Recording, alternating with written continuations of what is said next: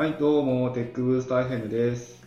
今回はゲストに八木さんを迎えております。はい、まずは自己紹介お願いします。はい、こんにちは。えー、クックパッドとか言ったらいいのかな？はい、クックパッドの八木と申します。Android エンジニアをやってまして、今回も Android のネタを書こうかなと思っております。はい、冬込みアンドロイドネタということで、八木さんのそのはい、バックグラウンドというか、うんえっ、と、アンドロイドの今エンジニアではい。ですけども、最初からそもそもプログラミングはあ、なるほど。何から始まったんですか？えっともうすげえ複雑な話になるんですけど、うーん、そうだな。えーまあ、えープログラミングの話だけで言うと、最初は C ですね。えっと、もともとあの僕はあの、なんだろう、エンジニアのようなルートじゃなくて、ドラッグストアの店員だったんですよ。すごい。ほんで、ほんで、まあ、ある、いろいろあってエンジニアになるっつって、まあ、最初はあの、ゴーランドの C コンパイラーで、あの、コンソールでハローワールド出して、みたいな感じで、で、最初研修でアセンブラをやって、で、なんか C やって Java やって、みたいな感じで、最初の仕事が、あの、C プラの、なんかね、ラジオ局の、あの、ミキサーのコンソールのでかいハードウェアの中の操作パネルの中のソフトウェアみたいなのを やるのが最初でした。すごくニッチですね。はい思いがけないバックグラウンドがあって、ちょっとびっくりしますそうね。で、何がきっかけでアンドロイドを書くようになったんですか？ああ、なるほど。えっとですね、えっと、リーマンショックがあったと思うんですよ。あの、はいアンドロイドがちょうど出始める頃に。その時に、その時勤めていた会社の受注系の仕事が全てなくなって、全員あの、なんか休業だとか言って、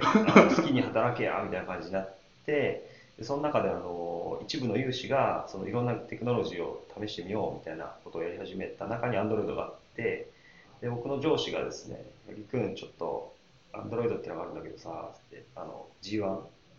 ていうその開発キーをパッと渡して来週までにちょっとなんか作ってきてよって言われてそこが初めて最初触ったもので、まあ、調べてアプリを作ってでなんかいろんな機能を使ったアプリを作ってそれを使ってなんか営業を回って仕事を得たみたいな感じの流れで Android に出会いましすごいですね。た。はい、なんか、想像を絶する感じ。はい、でそれであの Android を、まあ、オープンじゃないですか。なので、その仕事で受注してそのアアプリを書いたりしてたんですけど、まあそれ以外も自分のアイデアをこう実現するのにいろいろ使えそうだなと思って、あまあ、しかもストアも25ドルぽっきりなんで、あこれはもったいないと思って、自分でもあのアプリを作るようになって、そこからまあ、えっと、あ Android エンジニアの集まりとかに顔を出すようになって、そこからまあ大体 Android エンジニアという認知をこう得始めたみたいな感じですね。はい。すごい。思った以上にすごくてよかった。ありがとうございます。で今、というか、今度冬込みの書く内容はどんな感じなんですかね？えっと、そうですね、ダガー2を、えーまあ、テーマになんかなんか書こうかなと思ってて、ただですね、あのダガー2というか、その Android ってまあ今、アプリを作るときにライブラリをいろいろ使うのがまあ当たり前になってきているんですけど、そのダガー2というライブラリの性質って、いわゆるその、なんだろう、画像をいい感じに撮ってくるピカソとか、はいはい。なんかそういうレトロフィットもそうですけど、いわゆるボイラープレートコードをこう回避してすげえ効率よく開発しようっていうのとは全然違う性質があって、なんかこう、なんだろう、設計のためのライブラリみたいな雰囲気を出してるんですね。なので、なんかこうやってこう使うといいよみたいなことを単純に言えないんですよ。ほんで、なんか実際にその、そういう活用例というか、こういう風に使うとか、使うためにこんな思想が背景にあって、そもそもこういうことをしないと意味がないよみたいな話ってあんまりこう見つからないんですよね。だからそこら辺のこのモヤモヤ感をすっきりさせるような内容にしたいというふうに目指してはいます。ダガーってその、はい。えっ、と、DI 用のライブラリですよね。その、ダガー1と2は何が違うんですか？あ、なるほど。ダガー1は、えっと、まあ、機能が全然違う部分もあるんですけど、えっと、まずその、動的にやっている。でえっと、ダガー2の方は、コンパイル時に全てを生成して、で依存関係について、その、あるオブジェクトがこれを要求してんだけども、あの、そういうのを、えー解決するコンポーネントがないよとか、そういうのを全部コンパイル時に検出してくれて、で、 Dagger 1の場合だと実行したときに、こいつには inject できねえみたいな感じでクラッシュするんですけど、はい。そういうのをまあコンパイル時に全部あの検出できるとか、あと、えっと、 Dagger 1にはスコープっていう概念がなくて、ああのこスコープ。はい、えーなんだろう、ライフサイクルってなのかな、なんかオブジェクトのスコープ、はい。なんて説明したらいいんだろう。例えば Android だとアプリケーションのプロセスがあって、アクティビティのライフサイクルがあって、はいでビューのライフサイクルがあって、はいでそれそれぞれこう生きてる、イそうですねンスタンスが生きてる時間が違うじゃないですか。でそこのそのアクティビティに対してあのオブジェクトを作るとか、はい。えっと、ビューがこいつがビューが生成された時に毎回生成してぶち込んで破棄されたら終わりみたいなあその辺揃える。のあそうですね。その辺のあのスコープって呼ばれてるものなんですけどそれを、えっと、自分で定義して、えー構成できるようになったみたいな感じですね。基本的に上位互換というか、そんな感じのツールなんですね。そうですね。ただなんか仕様がもう全然違うので長ワンから移行できないです。相当な精神力が必要です。もともとダガーガリガリ使ってたんですか？そうですね、ガリガリってほどないんですけど、えっと、はい、出してるアプリでダガーを使ったりはしています。DI って僕のイメージでは、うんあのテストの時に、うんさ例えば HTTP リクエストするやつを差し替えてはい。モックにしたりとかそういう話あ、はい使うんですかね、、主にそういう目的で使いますね。あとは、えっと、なんだろう、ドロア、左からスパッて出てくる。ナビゲーションドロワーあ、そうそうそう、ナビゲーションドロワーとかの、なんかその、左から出ますけど、デバッグビルドの時は右からもそのデバッグ用パネルを出すとか、なんかそういうのも、その、その、モジュールの作り方次第で、デバッグビルド時にはそれを切り替えてみたいなのを作ったりできるみたいなところですね。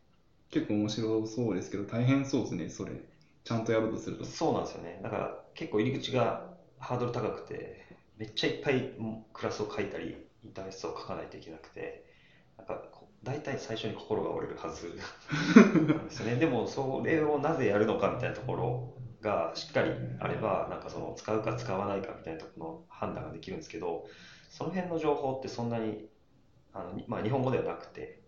多分海外にはいっぱいあるのかな。でもね、あんまりサンプルコード、GitHub のダガーのサンプルコードとか見てても、動いたところまでのしか見あんまり見たことがなくて、でまあ、ジェイク、あ、えっ、と、ダガーの作者の、はいえージェイクっていう方が作っている U2020 っていう謎のアプリは、その辺のノウハウが詰まってるっぽいんですけど、まだあんまりそうそう読んでないんで、そこから読み解いていこうかなみたいなことを今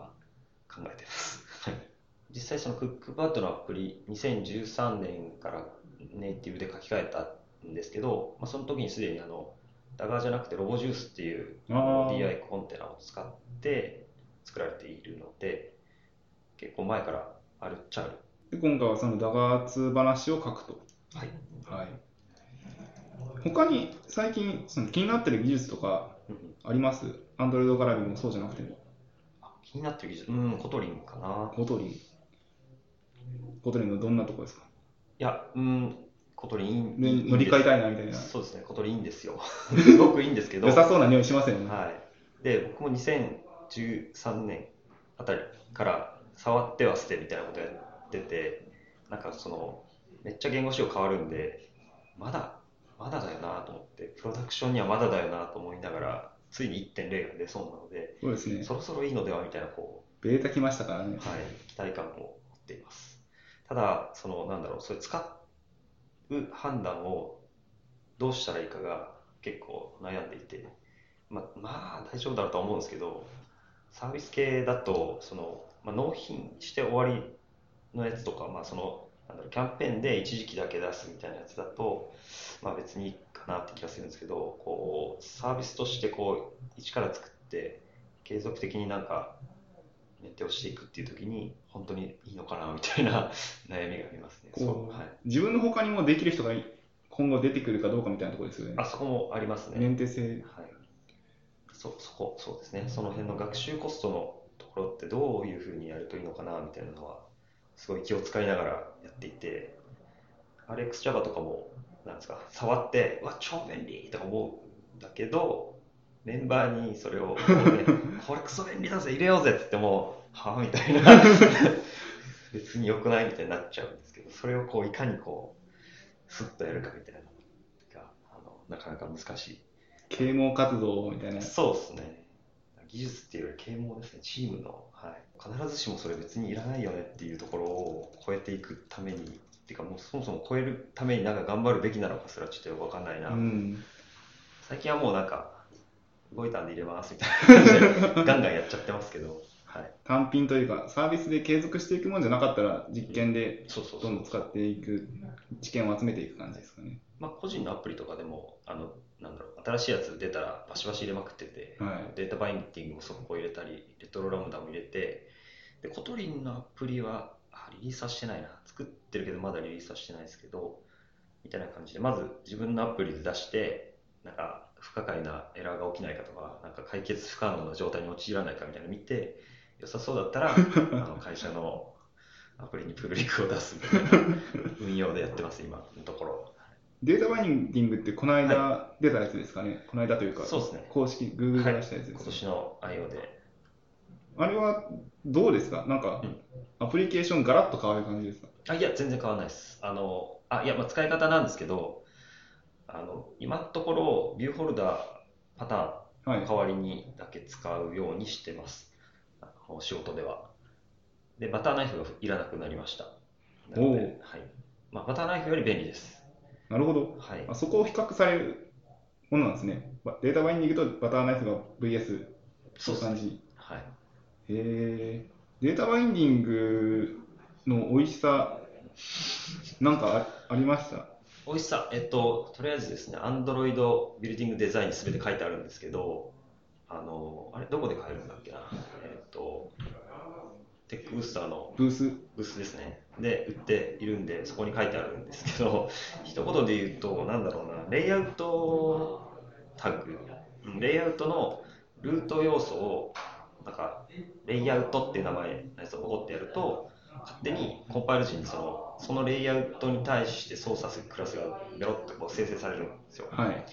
でそいつの中に勝手にあの View ID とか、あのあまあ、ビューの ID を名前つけたりするじゃないですか。あれ、FindViewByID とか取り出すんですけど、それらの変数を全部持ってるオブジェクトが最初からこう生成されて、でそいつを使うとそのなんだろう何も書かなくても TextView とかボタンとかに、あのアクセスできるので、なんかこう、バターナイフだと@InjectView うんぬんって書かないといけないんですけど、そういうのが全くいらなくなるし、変更を加えても、あのその binding object っていうものが変わるだけなので、新しいこうビューを追加したら、すぐに変数側に生えていると、超楽。超楽そう、はいめちゃくちゃ楽そうですね。なので、ぜひね、一度皆さんね、やってみた方がいいですよ。でもね、まだ RC なんでね、プロダクションでいいのかみたいなところはちょっとあるんですけど、なんか、ばデータバインディングって聞いたから動的にやるのかなと思ってましたけど、一回コンパイルしてそういう変数を持つオブジェクトを作るんですね、クラスですか。で、はいあとそうですね。で、インジェクションというか、そのなんだろう、レイアウトにこの値をこうバインドしますみたいなことを書くと、えっと、それを実現するコードが生成されるはい、コード生成のための仕組みだったんですね。そうです。なるほど。ちょっと勉強になったというか、調べてなかった。えーと、なんか、他に気になったところ気になるところとかあります？最近の Android 会みたい ドロイド会議ですね。な。お来年の2月。にドロイド会議あると思うんですけど、なんか Call for Papers の募集がすでに始まって、11月末までなんですけど、気をもんでいるんですが、まあ僕も出してないんですけど、出す予定はあるんですか？うーん、だからこの、あれですね、ダガーのこの原稿がうまく、なんだろう、名作だと思えたら、その話を、あの、なんだろう、人前で喋るように編集して喋れっかな、みたいな気がしてるんですけど、うん、基本的にはまあそうだな、もうちょい需要、Android エンジニアって何をし知りたいと思ってるんだろうみたいなのを聞きたい。てかもっと知りたいな、みたいな欲求はありますね。いわゆるこう、需要がわかんない。そうですね、仕事をしてると、まあ、仕事の、なんだろう、範囲で必要なものはどんどんやるけど、あくまでその、自分たちのそのサービスの中の課題を解決していくためにやってるだけなので、それが他の人たちにとって意味がある話なのかって全然わかんないんですよ。だからあんまりこう、なんかいろいろ知見はありそうなんだけど、そのどれをどう話したらいいのかみたいな、同じようなあの課題に直面してる人たちってきっといっぱいいるはずなんですけど、どうもこう自分たちでちょろっとやっただけみたいなものをタイトルつけて話すっていうのが 全然思い浮かばないですよね。もうなんか汎用性があるかどうかわかんないみたいなところ。そうそうそう。で、なんか、あんまりこう、ね、その、それクックパッドだけじゃんみたいな ことを話しても仕方ないんで、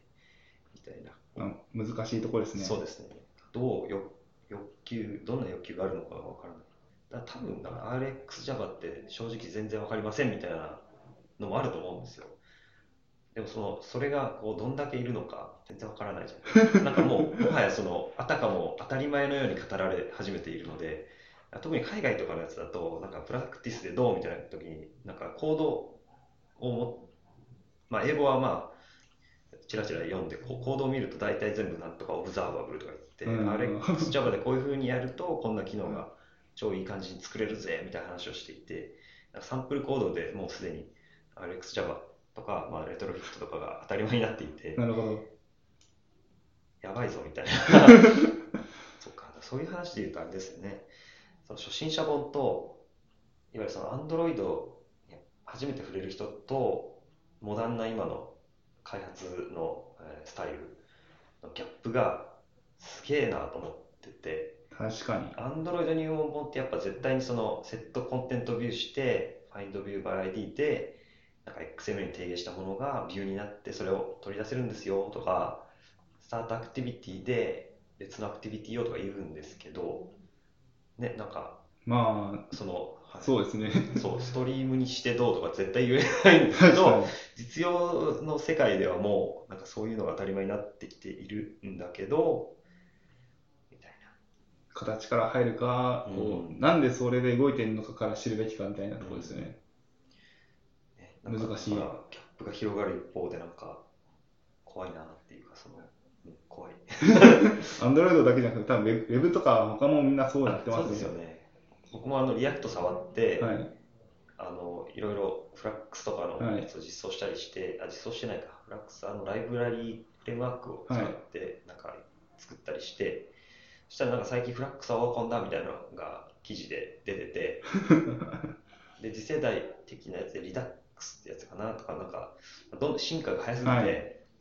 なんかバウアーがオワコンだとかいう話も聞いて、確かに、バーワーはワコンですねそう。ですよね。なんかもう、おいおいみたいな、どうすりゃいいんだみたいな。で、ES6 はなんかもう鉄板だなみたいな気もう持ちそうです。ね。基礎知識までなっていきますね、もう。若見さんに怒られるけど、タイプスクリプトはちょっとどうでもいいなみたいな気持ちになってて、なんか ES6 とか ES7 でいいじゃんみたいな気持ちに。あ、そうか。だから Android だけじゃないですね。Web もなんかこう、こうしてこうせよみたいなのってもうなくて、こうしてこうせよやったらもうすでに古いみたいな。どうしていったらいいんですか？この、この時代を。大変ですね。はい。考え、考えないといけないですね。はいでは結構時間も時間なので、はい最後に冬コミに向けて意気込みなんか一言お願いします。意気込みですか？うーん、なんだろう、時間がない。あと、なんだろうな、書きたいことはこう頭の中にあるんだけど、間に合うのかっていう。間に合いましょはい。まあとりあえず、第一締め切りはこう、うん、って感じですね。う。弱いな八木さん、ありがとうございました。ありがとうございます。テックブース FM、またお願いします。バイバイ。